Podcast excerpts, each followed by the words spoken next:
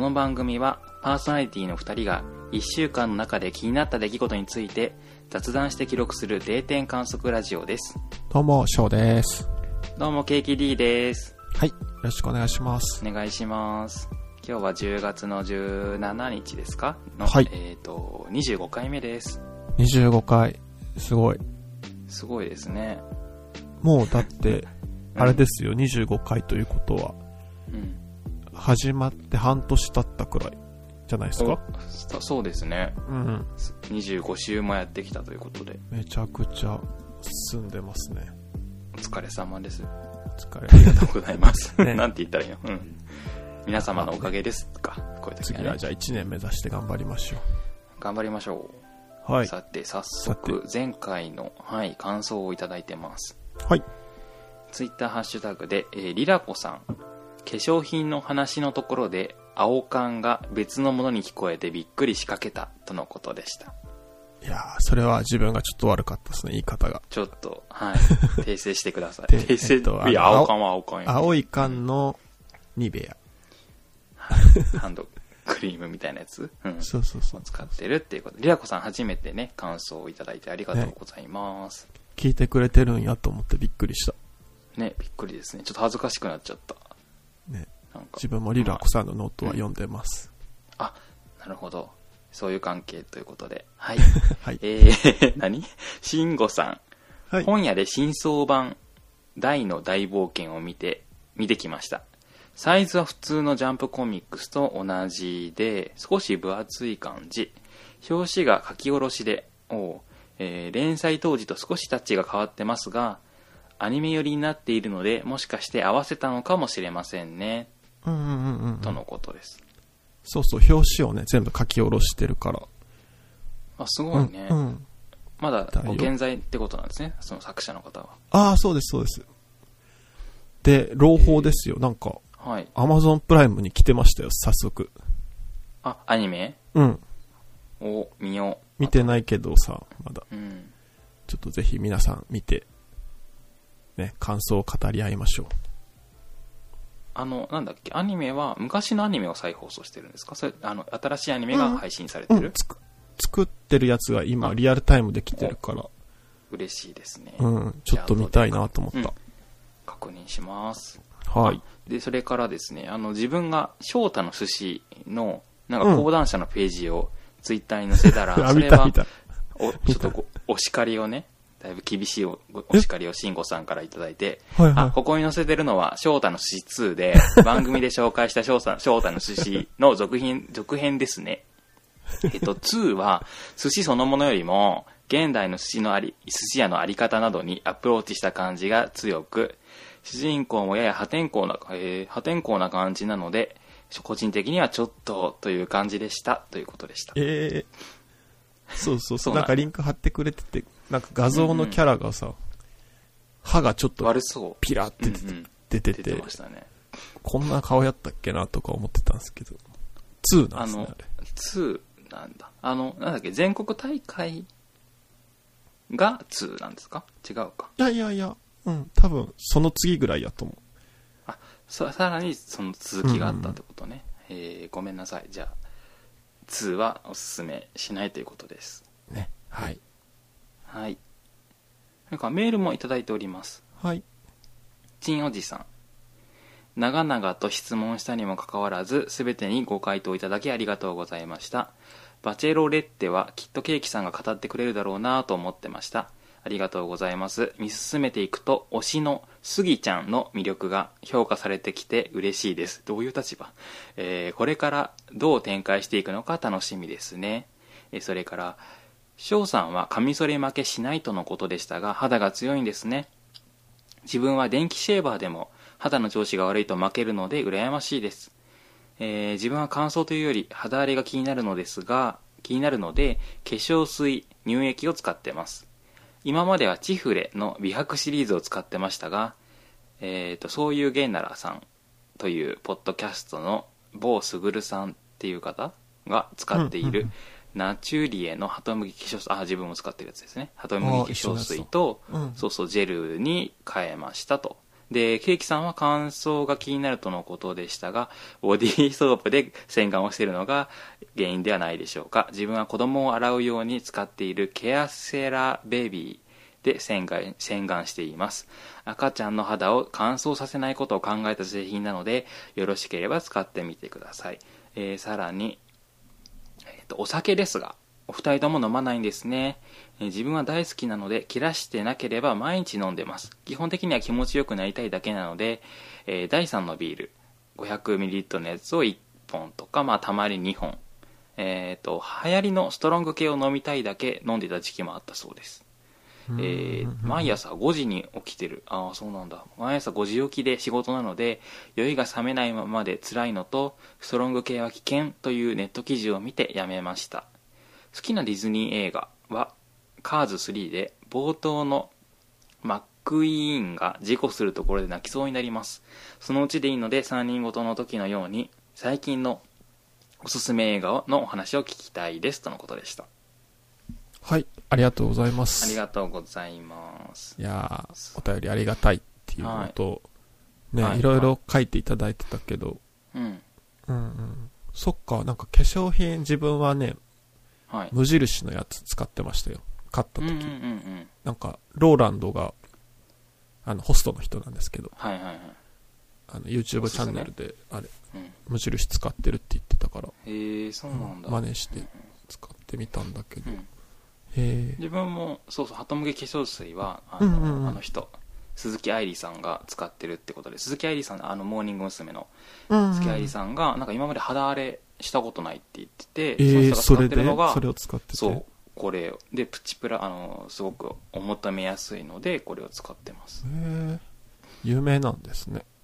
なんかそうですねど多分どこにでもあると思う、へえドラッグストアとかにうんうんうんバチェロレってそうそうバチェロレってねあのチンおじさんはスギちゃんが推しなんですけどはいはいわかるあのスギちゃんなていですかそう杉杉田さんかなうん名前はちょっとわかんないです、あのスギちゃんって呼ばれてる人画家の方なんですけどえー、かっこいいうんなんかねすごく人間的な魅力がある明らかに他の人と全然なんか違う良さっていうのがだんだん分かってきましたねあの、うんうんうんさなんていうんですかバチェロレッテかバチェロレッテの萌子さんはなんかもともと最初から気づいてたような感じもあるけどだんだんその自分にも分かるぐらいこう人の良さっていうのが伝わえってきて、ー、よかったあれです、ね、うんうんバチェロレッテ会みたいなのもね結構多分リスナーさんも見てるんかなこの感じだとどうなんですかね見てる方いたら教えてほしいんですけど、ねもう結構ね今、えっとね、この金曜日にエピソード5と6があの配信されてはいその6の6の最後の時点でもう男性が残り3人になったんですよねえってことはじゃああと2回かな最大で2回か2回かな1人ずつ減るんですよねあでもね微妙かもあの減らない回もあるかもこれからちょっとじっくりああしなさだめでああののそれぞれの3人のご実家に行ったりとかちょっとディープな、あそういうそこまでするんですうねん、そうそうそうそうなんですっていうとこまで来てるのでまあねもうそもう少ししたらその終盤というか、その大詰めなのでその辺りでもね、まあ、あるいは終わった後とかにでもまたこの話したいですけど本当にね福田さんが一番良いあの女性がバチェロレッテがああーうんうんうんなんかえじゃあなんていうのかないいっすね、うんいいっすいいっすよあのねすすごい良かったの1個だけ言わせてああ、うん、全然全然。なんか、カクテルパーティーで、なんかその、サーファーおじさんと、その萌子さんはがい2人で、1対1で喋ってる時に、なんか子供にスポーツやらせたいとかって、そういう話、雑談をしてたら、うん福田さんが、こう、結構、なんだなんていうのか、その話の流れですっと言ったんだけど、じゃあもし子供が学校に行きたくないって言ったらどうするみたいなことを聞いたのね。うん、そのサーファーおじさんに向かって。うん。そしたらサーファーおじさんは、いや、子供が行きたくないって言っても、それそれは行かせる。なぜなら自分は学校が楽しかったからだって言ったのね。ええうんへえと思って、なんか、こ、怖ーと思ったんだけど、自分は。うん。ね、ちょっとそれ、まあ、なんでもないでねす。。ね、なんか、って思ったじゃないなんか、なんていうのかなそれまではすごくサーファーおじさんに自分は好感を持っててうん。まあなんかいい人かなっていうふうに思ってたんだけどこう、はいはい。この質問をしたことでこうそういうなんだろう自分にとってはちょっと違うかなって思うところああ、そういうのが炙り出されてくるんですね、だんだん。そうなんか本当にその気さくでフランクで話しやすい人なんだけどその福田う萌んうん子さんうはんうん。なんだけどこう鋭い質問でえこうえ。うんあぶりあぶり出していく他のキャラクターもそういうふうにあぶりあぶり出してきてこう中身を見られてるというかそう本当にその質問力が福田さんはすごいと思うのでそこもぜひ、あのこれから見らあの見る方はそこも、うん、注目してご覧になってくださはい。それでね、最後を書いてもらってた映画界、いはい今日ですよね、それが。そうですちんおじさんが言うからもう今日それをやろうと思って 嘘だたよたまたまなのか、あれうん陳さんがだから前回の終わり見にて言っくたれんじたゃないのか。うん。うん今日はね、そういうはい映画の話なんで、ぜひ楽しんでもらえたら楽。しんでくださいはい。さて、えー、翔さんは今週どうでした今週ね、 うんバタバタしてたんだけど、はいは一個気になったのが、い。うん。なんかね、11月1日に、あの、あれがあるらしいですよ。大阪で。あの、大阪都構想の住民投票がああ、はいはいはい。あって。でさ、なんか、まあ、結構大きい話題なんで、うん。うん、ちょっと、なんか番組でもちょっと取り上げようかなと思って、うん、こう、アマゾンで、こう、何冊か本買おうとしたんですよ。うん。うん。大阪都構想について書いてある本をでもなんか表紙が橋本さんとかうん。その維新の面々とかの写真がドーンと載っててうん。ちょっとこの本は欲しくないなと思っては結局一冊も買わずじまいで、うん なんか話すこ内容はないんですけどい。うん。なんかちょっとね注目したいなとは思っててうん。本人が書いてるわけじゃないですよね、きっとうんいや維本人新が書いのてる人とか本人が書いてるのもいっぱい書あいてるて、うん、タイあの、表紙が、そういう素敵なね、表う紙、んうん本が多いっていうことなんですね。えーうんどうなるのかね全然、あの、ちゃんと終えてないんですけど。ねなんか、前回の投票の時はなんうか、んその反対多数だったみたいなあでもね聞いたんだけど違うかな、うん、でもね、わずか、あれですよ。1万票くらいですよ、さ。そっかそっかそうなんですね70万対69万だから、うん割り、うん、まあ、1万差があるのを、僅差と見るか、結構空いてるかと見るかにもよるけど、うんうんうん。なんか、なんかうんどうなんか最近コロナの対策とかで、さ、う吉村さんだっけんうん、結構テレビ出てるらしいし、構うんうん結構なんかそういう知名度とかって選挙に関係するんかなと思って、すると思うん、なんか、ね、橋本さんとかも結構テレビ出てるらしいし、ううんうんうんうん。意外と1万票ってすぐ超えるんかなって思ったりして。多分なかなかさそのう大ん。阪都うん、になったらどうなるかっていうのは具体的にはちょっとわかんないなんていうのかなわかりにくいからさそういうね、うんうんうん人気投票にどうしてもなっちゃいますよねきっとねね、なんか、わかりにくいのかもね、デメわかんリットとかうんうがんうん。メリットは多分あすそうごいわかりやすくって、あそうかもそうかも、うんデメリットがわかりにくいんかも。ねうん、それそれを説明して理解ししてもらう反対する側としては例えばだったとしたら難しいよね、きっとねうん。でもびっくりした。なんかちょっと調べてて、はいなんか今大阪市って、うんその区役所の職員さんとか窓口の人、うん全員なんかパソナの人らしいですね。あはそパソうナなんですねの派遣社員さんが大阪区役所の、大阪市内の区役所のうんうん窓口担当されてるらしあいあですよ。知らなかった、それ。そうなんだまあ、うんうんでも結構ね窓口業務はその、うんあのパソあの外部に委託するんじゃなくても臨時職員とかその非正規雇用の方そうにやそうらせそうてそう。るやらせてるっていうかその雇ってることが多いですね他の自治体でうもんだからそれもねそう、うん、なんていうのかな1年限りの雇用だったりするからすごく不安定でそこもよく問題だっていうふうに言われてるんですけうど、んうんねそういうとこもどうなんだろうんううん関係するんかな大阪関係するのかなともそうなっちゃうのかもね結構うんうんうんうん。うんまあねね。ちょっと注視してみいきたいそうっすね。ですねうん千葉今週そのくらいかな。まあ、あとはさっき言っあはた、プライムに大の大冒険出てるよっていう話がシェアできたらね、ううんんうん満足でございます。はいじゃあ皆さんぜひ大の大冒険見てくださいはい。はい私はでテキすさんねは今週、はいテネット先週行ったっけ行ったかもしれないけどテネットうんうんう今ん話題になってるので見に行きましたえー、いいな、テネット。あのねあの全然本当にいつものことなんだけどさ全然調べずに行くんですよね、映画うんうんだからどういう話か全然知らなかったんだけどうん。うん。今となってねその公式ホームページとか見たらうん書いてあったんだけど、時間を逆行する話うんうんうん。なんですよねそれは別にネタバレじゃないよね多分書いてあるそうね。うんでできるだけてか全くネタバレしないんですけどもうねすごい1回目ではかなり理解できなかったですねえー、あ、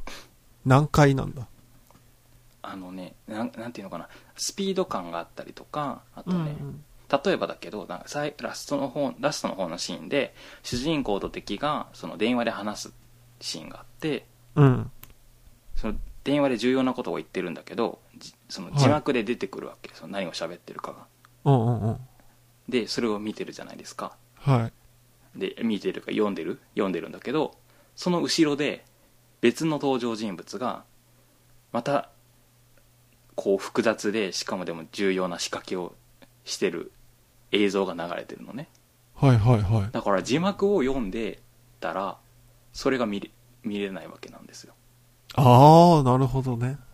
まあ、もしかしたらもしかしたらっていうかその英語が堪能な方とかうんそうんうのん。ヒアリング力に長けた方だったら聞きながらその映像も見れると思うんだけど自分は英語に堪能じゃないからうんうんうん。字幕をもう一生懸命追ってさなんかその世界観的なことを言ってるわけあー重要なせせセリフを言ってて知りたかっそも気たことをになるそうそうでそっちを見てたらほそのその電話の終わった後のもろもろが全く分かんなくなっててこうえ な何が起きたんだって思って終わっちゃったんだよねはいはいはい。だからぜで、まあ、結局その一回一通り見ればななんでこういうことになったかっていう大筋はさすがに分かるからはい。それを分かった上でもう一回見るとかなりいろんなところになんていうのかな落ち着いて見れるというかああ、はんはんはん。整理してね。そうそうそうあの細かいところにも目が行くようにでできるからうぜーん。であのいろんなことが解消できできるのでうん2回見るのはだ本当におすすめだと思います、あ、ケーキさん2回行か、行ったんすか、もう耐えられなくて2回行っちゃいましたおお。でもねじゃあその後でそうそうそう何、うんうんなんかじゃあ、そうそう全体としては結構面白かったってことなんか面白かったっていうよりはうもんうん。う夢中夢中。あ、じゃあめっちゃいいじゃないですか。面な白いん。かねもうずっとテネットのこと考えてたこの1週え間えそれはいい作品なんじゃないですかもう2回目見た後にもう耐えれなくってもうあれなんだっけパンフレットか公式のパンフレットを買ったら、うんうん。いやまた見逃してることあるやんってこんな大事なことってのがあっていやもう一回見たいなと思ったんだけどもうねすごい長いこの作品何分あるんだっけ3時間ぐらいあるのかなえ、 3時な間んかぐ、らいロード・オブ・ザ・リングやん。うん、151分かごめんなさい151分あって、本当に暴行との戦い もうトイレに行きたくあ、て行き絶たくて対しょ行うきがなかたくっなるわ、という。たうんやばかった、でも行くと本当に分かんなくなっちゃうと思あー、そのタイプっぽいですもんね、なんう、か。ううんん、結構ずっと重要だから、ううんうんん、本当にこのこれなんか SF だと思って見ちゃい見ちゃったんだけど最初なんか雰囲気そんな感じですよね。近未来みた違いっな。たうん、ラブストーリーでしたあ、ラブなんだ。そう壮大な愛無償の愛とかそういうのを描いてる本当にえラブストーーリーですので見ていくだからだからそのうん SF、SF っていうかその、まあ、時間逆 SF かまさに SF なんだけど時間を逆行するっていうキーワードっていうかねモチーフというあかーそれはあるんだよあるんだけどそちょっと難しいのさやっぱりその量子力学とか出てきてなんかはなるほどね何言ってるかよく分かんない系なんだけどそれを抜きにしてもそのラブストーリーは楽しめるから絶対見てください、おーこれはなんか、うん、想像が広がるの。結構、ラブストーリープラス、うんうん時間さ遡る系って今までいっぱいあるけど、うんうん多分でもそれとはちょっと違うんでしょうね。ここまで話題になるってことは。なんかやっぱさあの監督誰だっけノーランノーランノーラン監督ってるあノーラン監督がなんかで言ってたけどあ、うん。うんともう長時間椅子にす我慢して座ってなんかすごい映像を見てくださいみたいなことを言ってたのねああ、ノーランっぽいな。え、ノーランっでもてねインセプションとか、あそうそうバインッセトプマンシですョよンねとか、なうんなんなんだっけあのイインターステラーとかインターステラーもラブストーリーだわあれはあれいいですよね。ね好きだからあれが好きだったら好きだと思うけどもちろんううんん。と、てか何そう、映像がね、すごいと思った、やっぱり。何やってるかわかんない。うんそれすごいのかな。でもね、すごかったですよ。だかそうだら、そういう意味ではね、他の作品と一線を画してるのかもしれません。おおーさすがノーラン。うん。うんうんということで、テネットな1週間でございました。はい。はい。さて、はいじゃあ、はい。行きましょじゃあね、今日、こん今週は、あれですよね。えっと、んネットフリ、ネットフリックスか、アマゾンプライムビデオで見れるおすすめ映画3本っう。はい。ていう話で、それぞれが3本持ってきてるから、はい。ね、お互い何持ってきてるかはまだわからないけど、そうですね。かぶってたら面白いね。ううんん。うん6本。うん。かぶってなかったたら6本紹介するみたいな。はい。で、まあ、紹介して、相手が見たいと思ったら、負けあ、勝ち勝ちっていうね。何の勝ち負けかは、もうあんま意味ないんだけど、多分、うん 見たいなって思うと思うんだけど、はい。うん。じゃあやりましょう。じゃあ、どっちからいきますか、先行。ケーキさんからえうんじゃあ行きますねうん。じゃあねもうあれですね結構さこういうでも紹介をしてるからどうしようかなと思ったんですよね、うんそれでなんかテーマを決めてやろうと思ってそあ、自分も決めめた決めた。う。うんんで自分は映画館で見た時に声を出して笑ってしまった映画をおお。うん紹介しますうんうん。いいですかじゃあ1個目少年です少年はあの娼婦の娼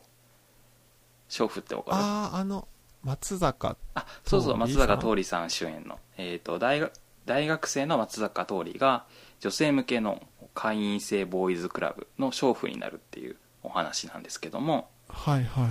はい、これで声を出して笑ってしまいましたこれは周りの人も笑ってた笑ってたからあ、大丈夫だっそたうんでなんすけだ。どあれなんか、うんうん。ポスターシリアスな雰囲気だったよね。そうそうそうそうそうシリアスです、けど笑うんだ。そうでもうさまんま言っちゃうからさそこだけでもぜひ見てほしいんだけどこうはい映画とかね、見るの大変だと思うから本当そこだけでも見てほしいんですが飼育場を頑張ってこう動かしてねうん。うん。松坂桃李がそのじょだから女性に対して性的なサービスをする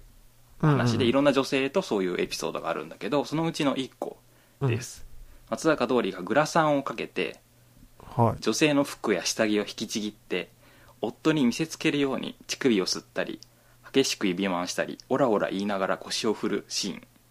があるのね、うんうんちょっと想像だからあのし基本はああの感じなのこう松坂桃李がすごいなん物静かな大学生なんかちょっうとんうん冷めた感じの大学生なんだけどうんうんこう依頼で、おうんあの余命1年半かなの男の依頼によってそのその人の奥さんをうん犯してくれとだから自分はもうできないから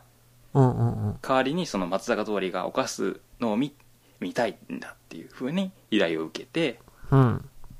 で奥さんの方もあのあご奥さんっていうか妻の方の方もうんとそ,、まあ、そういう事情があってそれで夫はできあの私が乱暴にされれば乱暴にされるほど喜ぶからちょっとできるだけそういうふうにしてくださいって言われたのでこうへえ。し下着をちぎったりとかししてこう「ほら奥さんあんたひどい女だこんな夫の前で」とかっていう風な言葉攻めをしたりとかしながら腰振ってるのが面白かったそのグラさんもなんていうのあのタモリさんがしてるみたいなやつねえ、な、そのグラさんも指示なんですかそうあの後であビデオを撮ってるわけ夫が自分でうんうんで後で見返してあの利用されるってことなんだけど、うん。そのその時に顔人相が分かると嫌だからってへえ。その犯してる男の顔がはっきり分かるのは嫌だからそのタモリさんみたいなちょっと面白いサングラスをしてうんうんくれっていうふうな依頼、もう何その絵がねその絵やばすぎたうん、それあれ、どっちですかプライムですかあ、ネットフあリどッっクス。ちだっけなプライムかなたどっちかですうんうんプライムだと思いますえー、R してそれ。だい多分そうだと思うよですよね。え、うんもろに出てるんですかなんか女性の方。もろに乳首出てるあうーのん女性器は出てないです大丈夫だけどうん。大丈夫うん大丈夫わかんないけどでも指突っ込んだ。だりはしてるからうんうん。どうなんでしょうか10どうだ見に行ったけどまあでもその時ね普通に成人してたから何も言われなかったんだけど、うんうんああ、でもどうなんだろうシリアスな雰囲気でそれしてるの見たら。そう笑っ急に来るちゃうんかならね、笑っちゃう他はねなんかねちょっとこれ面白かったのはねうん。お母さんとはちょっとセックスできない事情があるからうん。そのその娘を抱くことによってで抱いてるところをお母さんに見せることでなんか精神的に 3P をするっていうシーンがあってほう。 娘娘を抱いてるとなぜかお母さんが喘ぎ出すっていう で何もそれはすごい神秘的な風な演出をされてんだけどちょっとそれはももう面白かった笑うとこじゃないんだけどちょっと面白くなっちゃっじゃああれか、全体的になんかアブノーマルみたいな。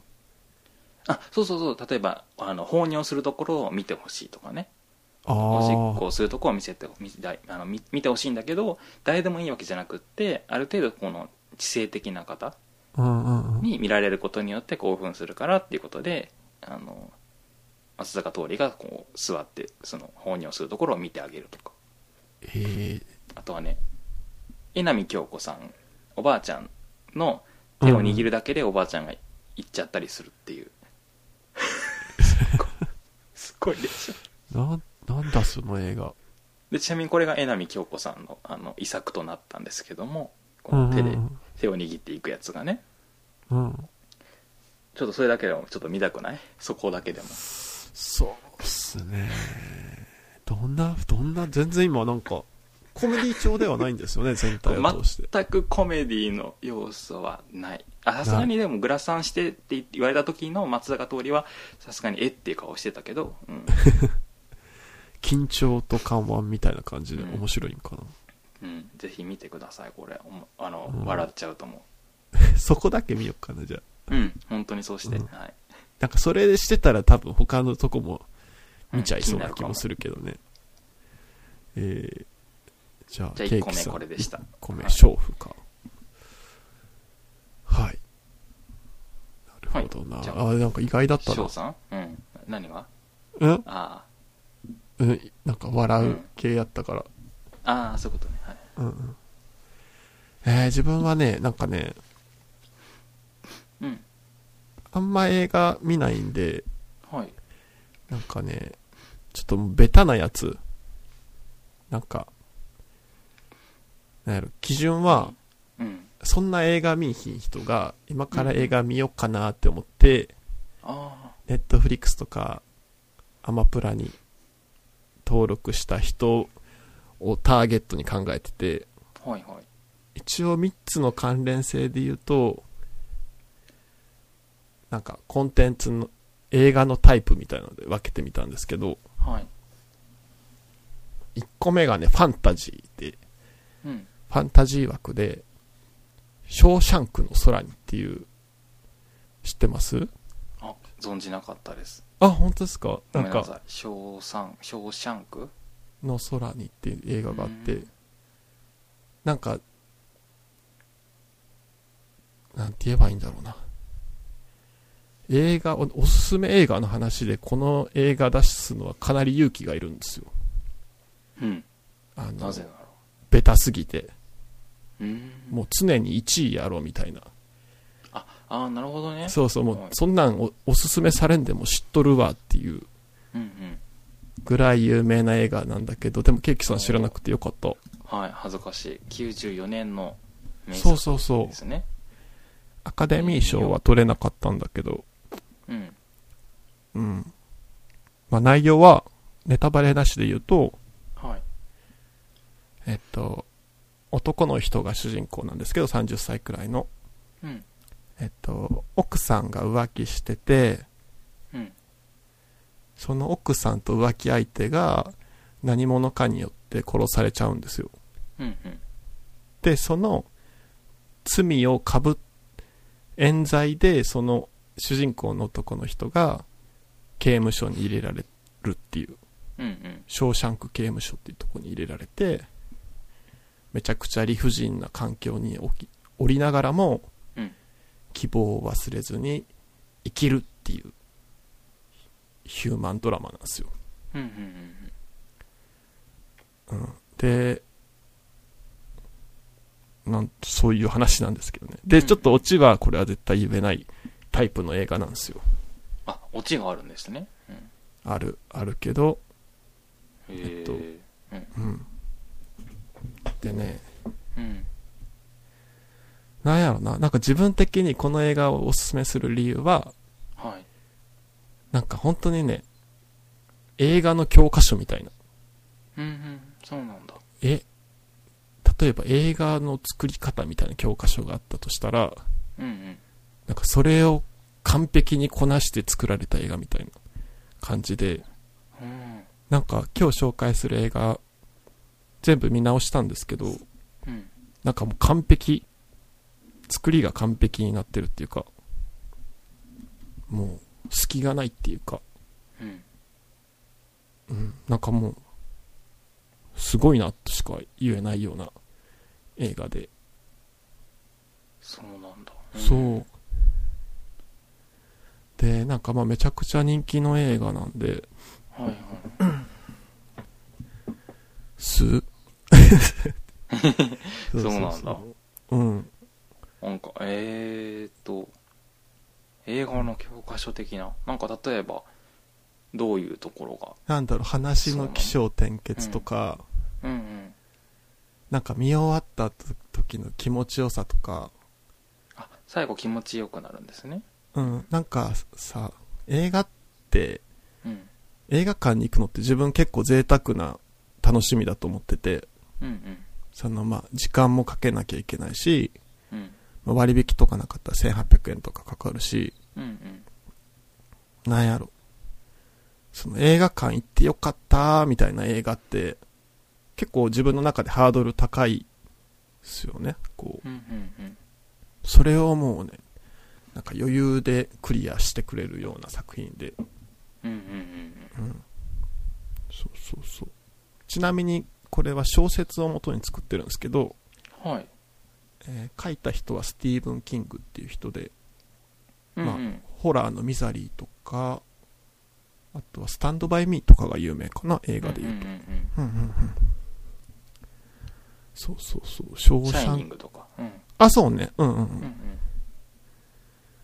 なんだろえー、う。うん、小説版読んだ時何も思わなかったのに。あ、小説版も読んだんですうね。ん、なんかど映画どにっち、が先うん。多分小説版。あ、そうなんだ。うんはい、刑務所のリタ・ヘイワースっていうタイトルの小説で。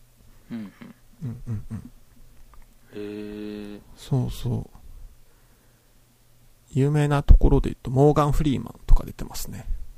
うんうんうん。うん。そっかちゃんそちゃうんそと知らなかったけどう。ね、これは確かね、見てみネようットフリックスでもアマプラでも見れるはずだから、うんうん両方でうん。ぜひ見てみてください。はい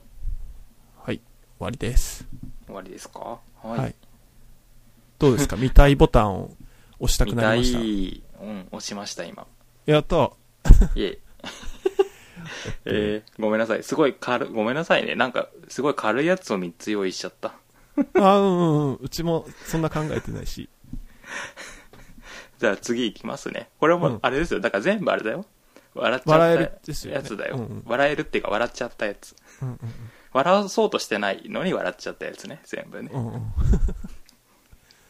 え2個目これはうん2000、これも2018年なんですけど、えっ、とスマホを落としただけなのにですあ、うん。これ名前はさすがに聞いたこ聞とあいたるこんじとゃあないるですあかるあの人なでんかすよもね。えっ、と、う北川景子そうそうそうそう。うん。うんうんそうそう北川景子が出てるんですけど北川景子がめちゃくちゃ面白いのでこれもねそこだけでもいいから見てほし いあのはい。うんタイトル通りっていうかまあそのねキービジュアルとか見たことある方もいらっしゃるかもしれないけどあるあるある。なんかこう怖いシリアスななんていうの、ねミステリーっぽい映う画なんんですよね、サスペンスというか、ミステリーというか。あそうそうそうそうそうサスペンス性もあるなんですけど、うん、さ終盤大変なことになっちゃって北川景子が敵にっていうか犯人に捕まるんですけどうん。そそれであの犯人に髪の毛の匂いを嗅がれるのねうん。なんかちょっとだから変質者っぽい犯人男、うん男なんです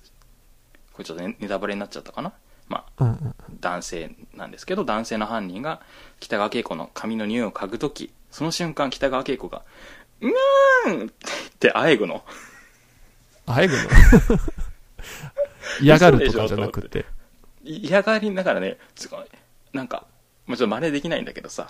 うん。めちゃくちゃ喘ぎ出すのねなんかいや何多それ分怖いなんで怖がってるっていうか嫌がってる演技なんだけどうん。はいやめちゃくちゃ喘ぎ声なんだよそれがあ、はあはで一回それをちょっと笑っちゃって本当は笑うとこじゃないんだけどね、笑っちゃったんだけどその後ちょっと一回北川景子が静かになってくれてあ、うん。こう犯人と北川景子顔芸のバトルをしし始めるわけなんかお互いに変な顔して喋ってるのねそれはい意図してんのそれともうんとね犯人の方は意図してるんだけどうんなんかちょっと猟奇性を表現するために多うんうんう分ん変な顔してるんだけどうんそれに対してちょっと北川景子がなんか応じちゃうのねああ。それあれ演技が下手ってだけ違うそういう多分プそラうンないうのかもうんああ。うん うん、それは見ないと。 で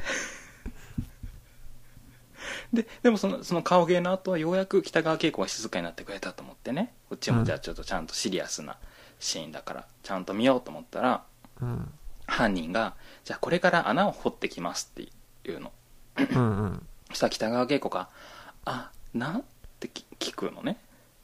うんそし。たら犯人が「いやあなたを埋めるための穴です」って答えたらまた北川景子が口を大きく開いて「あーあーん何それ。それ絶対嘘や。本当になんかねあおあこれえ絶対なんていうのあえぎ出しちゃうんだよね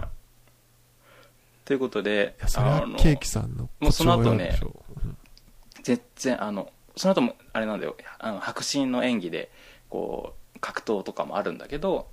救出するために北川景子うんはいはい、はい。もうそんなことどうでもよくなっちゃうもう北川景子が面白す ぎるダメだ全然あれじゃないですか。スマホを落としただけじゃないじゃないですか。もっそうといろいろやらかしてるじゃないですか。スマホを落としただけだったらよかったんだけどうんそれ以外のこともやらしかしちゃうと大変なことになるっていうだからこれもう続編も出てますよ大人気の映画で続編も出てるんだけどちょっとそれは見てないですけども多分北川景子は出てないと思いますてる続編に GO が出たのがすごいですね。うんやっぱ結構話題になったからねそれなりに見た人もいるんじゃないですかな知らるんほけどどな まあ確かにです。うん。小説版は結構人気なんかな。小説ありますよね、多分。あね小説原作なんですよねきっとね、うん。あの確かにね北川景子の最後の謎というかそれはちょっと自分は面白いかな面白くないかこともないかもしれないけど、まあ面白かったですタイトルもちょっとなんとかならんかったんかな。スマホ落としただけなのにって。うんほんまにってなりませんえそれでみあの見させ読ませようとしたんじゃないのあそあ、うそう落としただけでみたいな。ならないですかね。などうなるのってうん。分かんないけどなるほどね。でも本当はね、うん、えー、でもそれ見いたいでらすよ多分北川景子さんのうん演技を、こう、何見るときに偏見を持ちそうで、だからそんなことない周りのまま大丈夫ですかうん。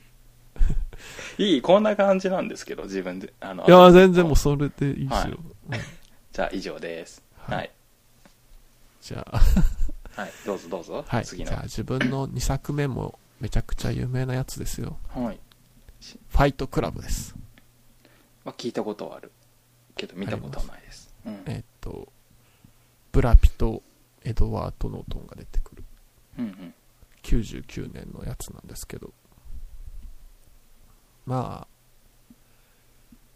あ、なんやろな。えっとね、ショーシャンクの空にさっき話した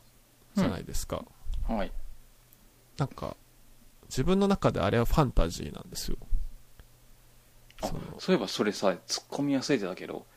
うんファンタジーじゃなくないファンタジーなんです話か聞いたらファンタジーじゃないじゃないですか。うん、ファンタジーじゃない。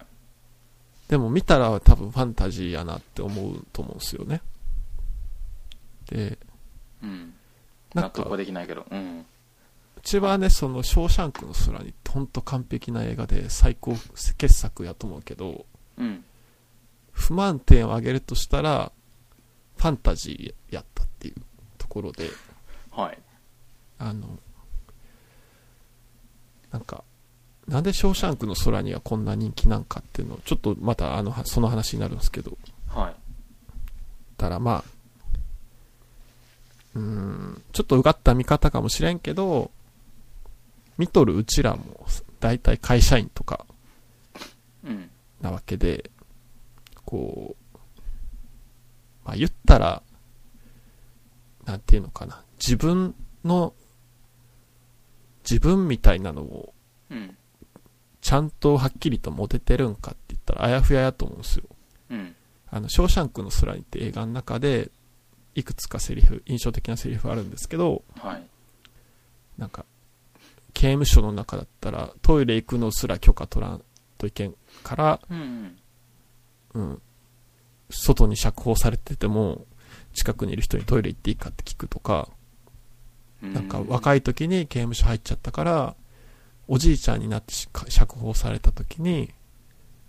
刑務所に戻りたいと。こう、あの、えもうそうん、外で、外でなんか暮らせへんから、刑務所の中で暮らしたい、みたいなあ話が出てくるんだけあ。ど、はい。なんかそれってそのままもう会社員のうちらと一緒じゃないかなと思って、なんかううん退職した人がさ、うんうん、急にいろんなものなんか失うみたいな。はななるとか聞くし、い、うんうん、なんやろ。まあ、会社勤めとかしたらさ、なんか理不尽な思いとかあるじゃないですか。うんなんでみたいな。なんで俺こんな頑張ってんのにみたいな。うんなんでこんなことせなあかんのみたいな。そういう鬱憤みたいなのを、うんその、ショーシャンクの空には、その、主人公と見てる人が重ね合わされるような気がしてて。うんうんだから最後、めっちゃいい終わり方なんだけど、うん見てる人がすっごい気持ちよくなるんですよ。うんうんこんな理不尽な生活してて。うんでもそれはやっぱファンタジーなんですよね。映画だから、そう、気持ちよくなれてるけど、うんうん現実ではそうならないっていう。あありえないことが起きるってことですねそうえね。ショーサンクの中ではねありえないとは言わないけど、うんうん、現実はもっと違うだろうっていううん意味で、ファンタジー枠でショーシャンクの空には完璧だけど、ちょっとこっから2作はうん現実に戻してくれる映画っていう意味合いで、まずはファイトクラブかなと思ってて。で、ファイトクラブはどういう映画かっていうと、えっ、と、なんかね、保険屋さんに勤めてる主人公がいるんだけど、うん不眠症になっちゃって、あらあの、もうもう意識が朦朧としながら働いてるみたいな人なんですけうんど、うん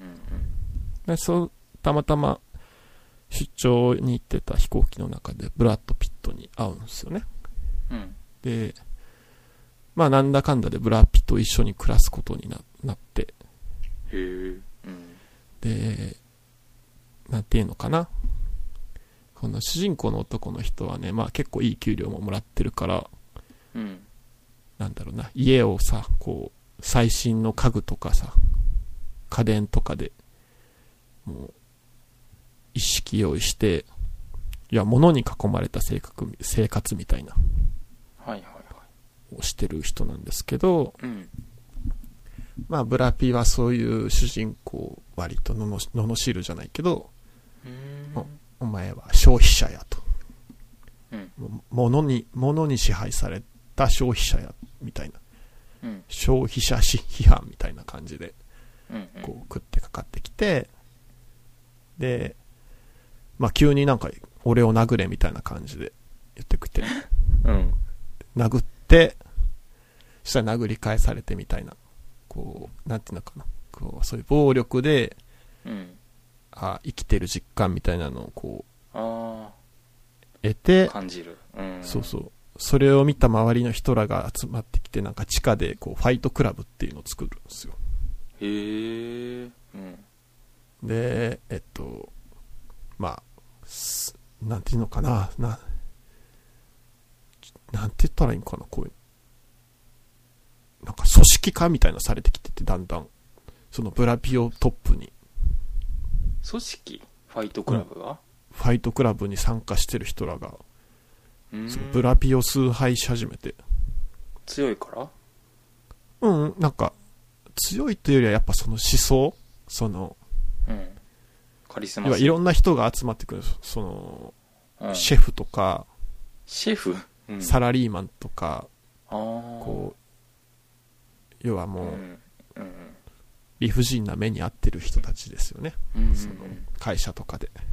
うんでそういう人らが、こう、体をぶつけていって、うんうん、なんか、自分を取り戻していいくれた人みたいな感じでブラピが崇拝されていって、最後ものすごい、テロを起こすみたいな話なんですけど。ほえテロうんそう。うん。まあ、とにかくね、この映画ね、スタイリッシュなんですよ。デビッド・フィンチャー監督で。うんデビッド・フィンチャーってどんな話があるのかな。デビッド・フィンチあー、ドラゴン・タトゥーの女、ャーうんセブン、エイリアン3とか、あ3だけ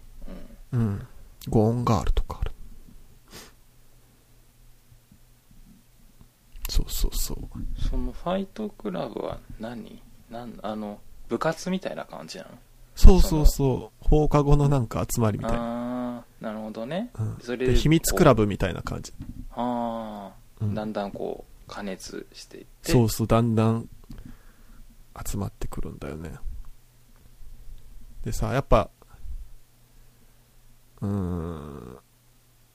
これはなんか結構見てる人に対してうん目覚ませって感じの映画なんですよね。その、ショーシャンクの空にがうん希望を持って生きてたら必ず報われるみたいな映画なのに対して、はい、ファイトクラブは、おい、目覚ませよ、おいってまあ、だからいう。そうか、報われないだけねそのそうね。さこれもなんねか、うんうん、やっぱ、オチが素晴らしいんですよね。うんうん。本当に、最後は気持ちいいですね、この映画も。あでも気持ちいいんだその最後絶望して終わるわけじゃないんですねそうですね、どっちかっていうと、立ち上がってガッツポーズするような映画ですね。なんで、あの、まあ、ショーシャンクの空にとファイトクラブは、こうんうう、ん割と、頑張ろうかなって気になりますね。うんうんううんうんうんんまあそまあ、ファイトクラブは結構暗めで、ダークで、でもスタイリッシュなんでおしゃれな映画でもあるんで、うんうんうんうんうん。全然カジュアルに見ても楽しい。しかも、まあ、元気をもらえるってことだねきっとうん。し、めちゃくちゃ深いテーマが実はあるからうんうん面白いです。なるほどはい見。たいやったー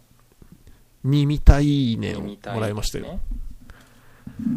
さてよし、じゃあさて、嫌なんだけどこの順番で話す のえ えもう同じだよな3つ連続して話せばよかったえっ、とね最後ダイナーです、ダイナーもアマプラかな多分え聞いたダイナーはダイナあの蜷川美香さんん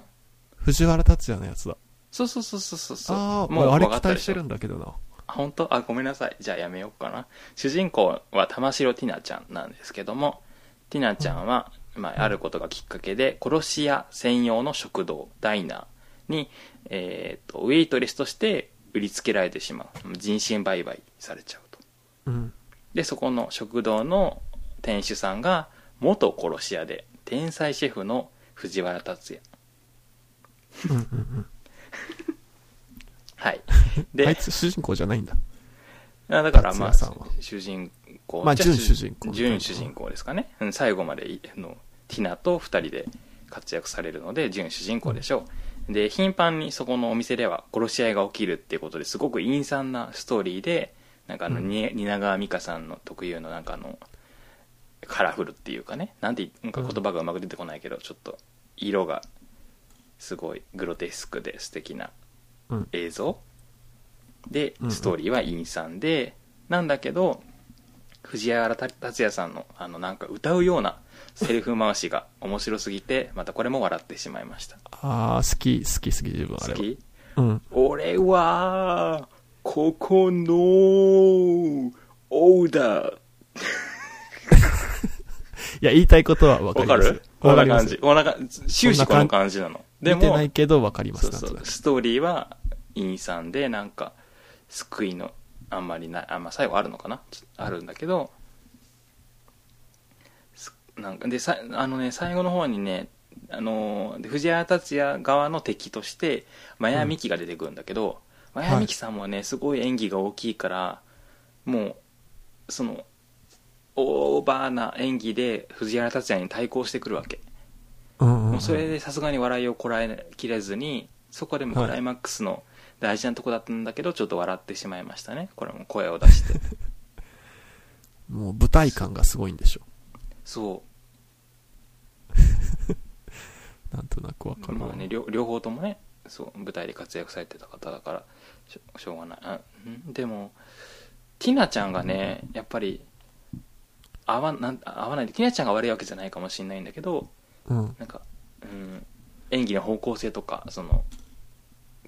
声の出し方とかはね全然こうんうんうのん合わないからちょっとかわいそうだなとも思ったけど、へえ。それってなんか、うん、人が死んだりみたいなのもあるんですかえうん殺し合いうん殺し合いばっかりが起きてるから、うん、あ、そそういううストなーリんーだで。すそうそう主ご人公飯もを作る話とかじゃなくて。ご飯を作りますうんご飯作って食べて銃で乱射銃を乱射してみたいなええそれは、ご飯うん、うん、藤原達也対大多数みたいな感じ、えっ、ー、とねうん。それはまあ別に言っていいかそれが最後来ますねなんかけえー、なんていうんだっけこういうのその権力争いじゃないけどなんていうの派閥争いか、うんうんうん。なんか殺し屋会の派閥争いみたいなのが起きてうんうんあでもそれ言うとあれか分かっちゃうけどまあマヤミキと藤原竜也の戦いが起きちゃうということねうん。うーん。だから全員マヤミキが他のみんなを殺他の幹部を殺してトップに立とうとうーん。するみたいなねでそれ以外のはいそはのそれ以前のそのお客さんがね殺し屋が何人も来るからその中でティナが殺されそうになったりとか、い。うんうんうん。あの殺し屋同士で殺お客さん同士で殺し合いが起きたりとか、うん。うん、そういうことがずっと続いたりしてますうーん。なるほどな。なんかねあんまりうん。面白くはなかったかもうん。あんまり面白くないえうん面白くなかったくはないですうん藤原たちは面白いんだけど、お話ああ。なんかね、映画はね、あんまりね、面白くなかったかも。あんまり話題にもなんなかったかもしれないけど、うん、うん。あのー自分、そうね、藤原竜也さん見たいがためにうん。ぐらいしか見る理由が今見つけられてないな。あとは、他にも、小栗旬が出てたりね。小栗でも小栗旬もね、すごいひどい目えに、遭あっ、てる出から。てるんだ。うん、え、そ見れ、たい見たい見たい。うん。もう小栗旬使ってんのにこんな使い方あるっていう、びっくりな使い方をされてるので、それはちょっと見てほしいかも。えー、かませ犬的な感じかな。うん。小栗旬さんめっちゃ好きなんで、あ、そうなんあですかの。、藤原竜也さんも好きだから、うん。じゃあ見ない方がいいかめもっ。うん。 あれ本当にひひどいから、小栗俺旬の得映画じゃないんですか。うん。かわいそうだかあそういうらわ。けじゃないんだ。いやーでも確かにその映画気になってたから、本当じゃあぜひちょっともう見てください。そうですね。ちょっと、再考しま すね。見見ようと思ってたけど、再考しますね。うん。うわーそうなんや。 なん、あ、そうよね。んさ写真家の方が監督ですよね。うん、蜷川美香さん。うん。えーなんでなんだろう。うんうなんんうん。なんでなんでしょうね。なんだろう。タランティーノのキルビルってあるじゃないですか。うんうん。見たことありますうん、一応ありますよ。あの雰囲気を出そうとしして失敗した感え多分違うと思います。違うわかんないけど。うん、多分違うと思う。違ういや、心の中まで読めないけど、うんうん別にキルビルだろうなとは思ってないです。あ、ほんまにあ、うん。なんだろうって思った。 これ、この映像、何って。あ映像はすごいんでしょ、でも。そこが、うん売りじゃないですかんすごいグロデスクですごい、え素敵です、ー、なるほどな。うんうん、いやごめんなさいうん本当に実際それがいいっていう人はいますよ、うん、あ、そのうん映像がねそういう意味で、うんそういうのが好きな方、独創的なね。うんはい。はいでは、最後、いきます。はいお願いします最後はめっちゃ有名な作品で、はい第72回アカデミー賞を受賞したうん、アメリカンビューティーです。アメリカンビューティーアメリカン。99年だから、ファイトクラブと一緒の年かな。あーあでもあサム・メンデス監督。あうんうん。ジャーヘッドとか、ロード・トゥパ・うんパーディション。007。監督したりしてる人か。うんうんなんか、なんだろうこれなち。ょっとうんうん。見たことあります見たことない見たことないんですけどうん。ちょっと今検索したらちょっと面白いやつが出てきちゃって、なんかファンアートみたいな。え、見たい見たい見たい。どれどれいどれいいいですよ。ごめんなさい。先に進めてください。手書きのなんか手書き画像。うん。ちょっと後で見てみてください。うん見てみよう。うん。なんかね、ショーシャンクの空にはファンタジー。うんフ。ァイトクラブは、リアリティ寄りだけど、うん。でも映画のエンターテインメントとしてもみめっちゃ面白いから、うん。まあ、えーリアル、リアルとファンタジーの間ぐらいで、うん。アメリカンビューティーはもう完璧なリアルで救いのない後味の悪い映画なんですけど、うん。正直ね、これね、なんか、どういうストーリーがなんか説明しにくくって、うん。まあ、40歳くらいの男の人と、うん。奥さんと、えっ、と、娘何歳だったかな高校生か中学生くらいの娘。うん。10代の娘。うん。そうそう、3人の家族の話なんだけど、うん。まあもう家庭内崩壊が起きてて、あら。まあ奥さんはその主人公の旦那さんのことをも無視してるし娘も娘は母親も父親も軽蔑してるしへーうーん父親はもうそんな奥さんと娘をもうちょっと相手せんみたいなあら感じでもうもう崩壊してる家庭がうん決定的に崩壊するまでを描いた作品で崩壊しちゃうんだそうそう全く救いのないうんうん映画なんですねでまあ映画の冒頭であの主人公の独白から始まってうん自分はもう1年以内に死ぬと、まあ、今の段階では分かっうん知るはずもないんだが自分は1年以内に死ぬっていうところから始まってあらそうそうそうだからどうやって死ぬのかとかうん誰かに殺されるのかとかっていうねそういう見方もできる映画なんですけどうんうんなんだろうな。まあ結構大きい庭のある一軒家に住んでて、うん車もベンツに乗ってて、まあ旗から見たらこう幸せな家庭なんですよね。うんうんで、まあタイトルにもアメリカンビューティーってあって、こう、なんていうのかな。なんて言ったらいいんですかね。別に羨むとまでは言わいかないけど、うんうん典型的な幸せな家庭うんうんうんに見える、それが「アメリカン・ビューティー」ってタイトルになってるから、うんまあなんて言えばいいのかなこうなんて言えばいいんかなこう、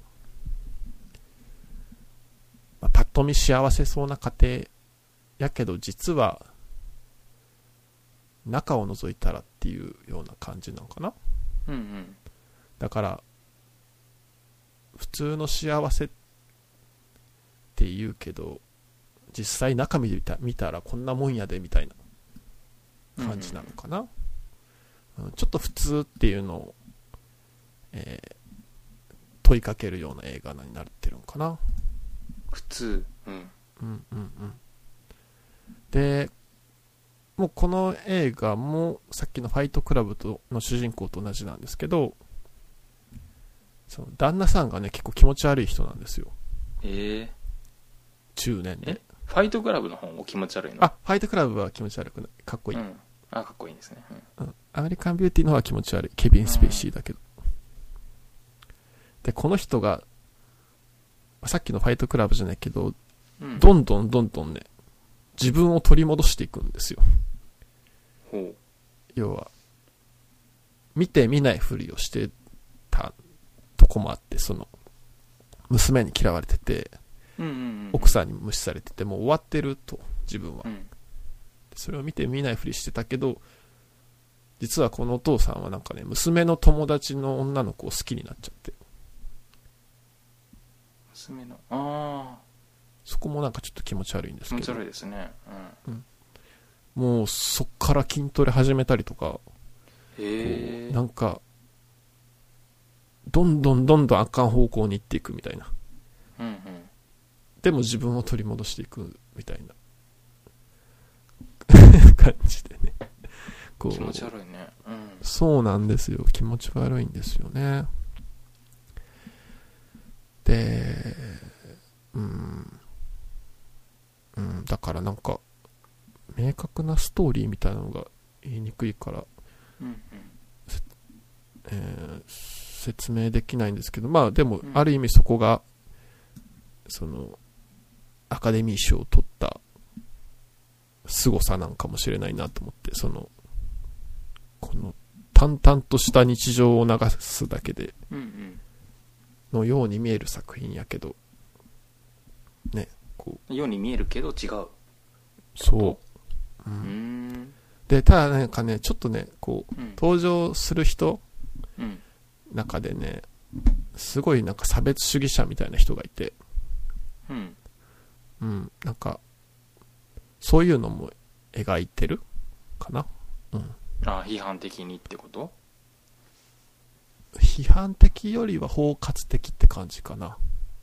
これがアメリカンビューティーですよ、みたいな。ああなるほどねうんここれがビューティーか、みたいな。うんうん語弊そうそうそう。なんでね。うんまあ、うん。そうね。これはなんだっけ何枠なんですかこれはね、うん現実枠です、ねあ現実本当に。うん、え本当の現実枠ねうん。だから、現実を知れるからアメリカのというそうね。うんうんうん。だから怖いですね、ちょっと。うん。なんかうまく説明できないな。なんかすごい映画なのに。あそっかそっ全か然そうですようまくねできない受賞してるからね、うん。なんかい今んとこそのよくある家族見どころドがラマわかんないでしょ。見どころっていうかねなんかよくあるその家族ドラマなのかなと思ったけどでもそっか普通よくある家族ドラマとは逆で崩壊していくんだもんねそうそうそう。崩壊してしかも死んじゃうんだもん ねそうそこにドラマ性があるのかう,、崩壊しちゃうと。んなんかなんだろう時代背景とかあるんだろうかねそのあなんでしょあ、なんか、これファイトクラブ、今思ったけど、ファイトクラブと同い年で、ううん結構テーマ重なってるんかもしれんなうん。うーんそっかそのまあ上流階級の人っていうかお金持ちのそうそう、両方さ、ファイト人クなラんブのだけ方ども、ううんんこっちの人も、そこそこお金もらってるんだけうんど、うんうんうんそれなのにあ、しかもどっちもうん自分を取り戻していく過程で、うんうん上司に悪態ついて会社を辞めるみたいなしな いかも。えー、そこは見てて気持ちいいかもね、結構ね。それはでもどうな肯定的に描いてるんですかそういう描写はいや、もう、くクズな感じでえ描いてあまクす、ズな感じなんだなんかそこに憧れを持つ感じじゃないんですね、あ、それは見てる人気持ちよさは感じるかもしれない。なんかスカットジャパンみたいな。うーあん、あるかもしれない。いそうんや、だでもどうだろうな。アメリカンビューティーに関してはきちょっと気持ち悪いから共感はできないかもし気持ち悪いからうんれない。うん。ただなんか、そうなんだなんていうのかな。うんうんえーっと、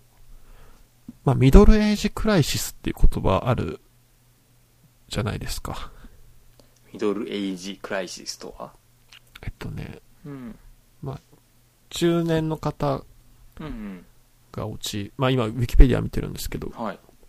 中高年が陥るうつ病や不安障害のことあらっていう。うんうん、それは結構あるんかな。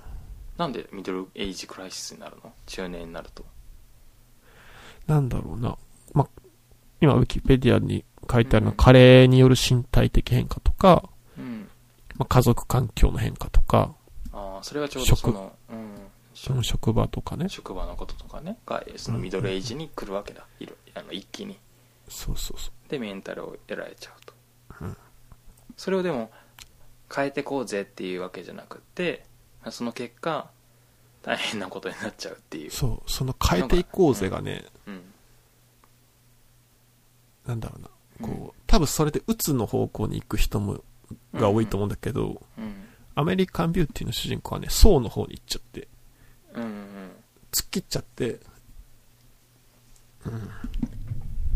ねその女性に女性、うんモテたくて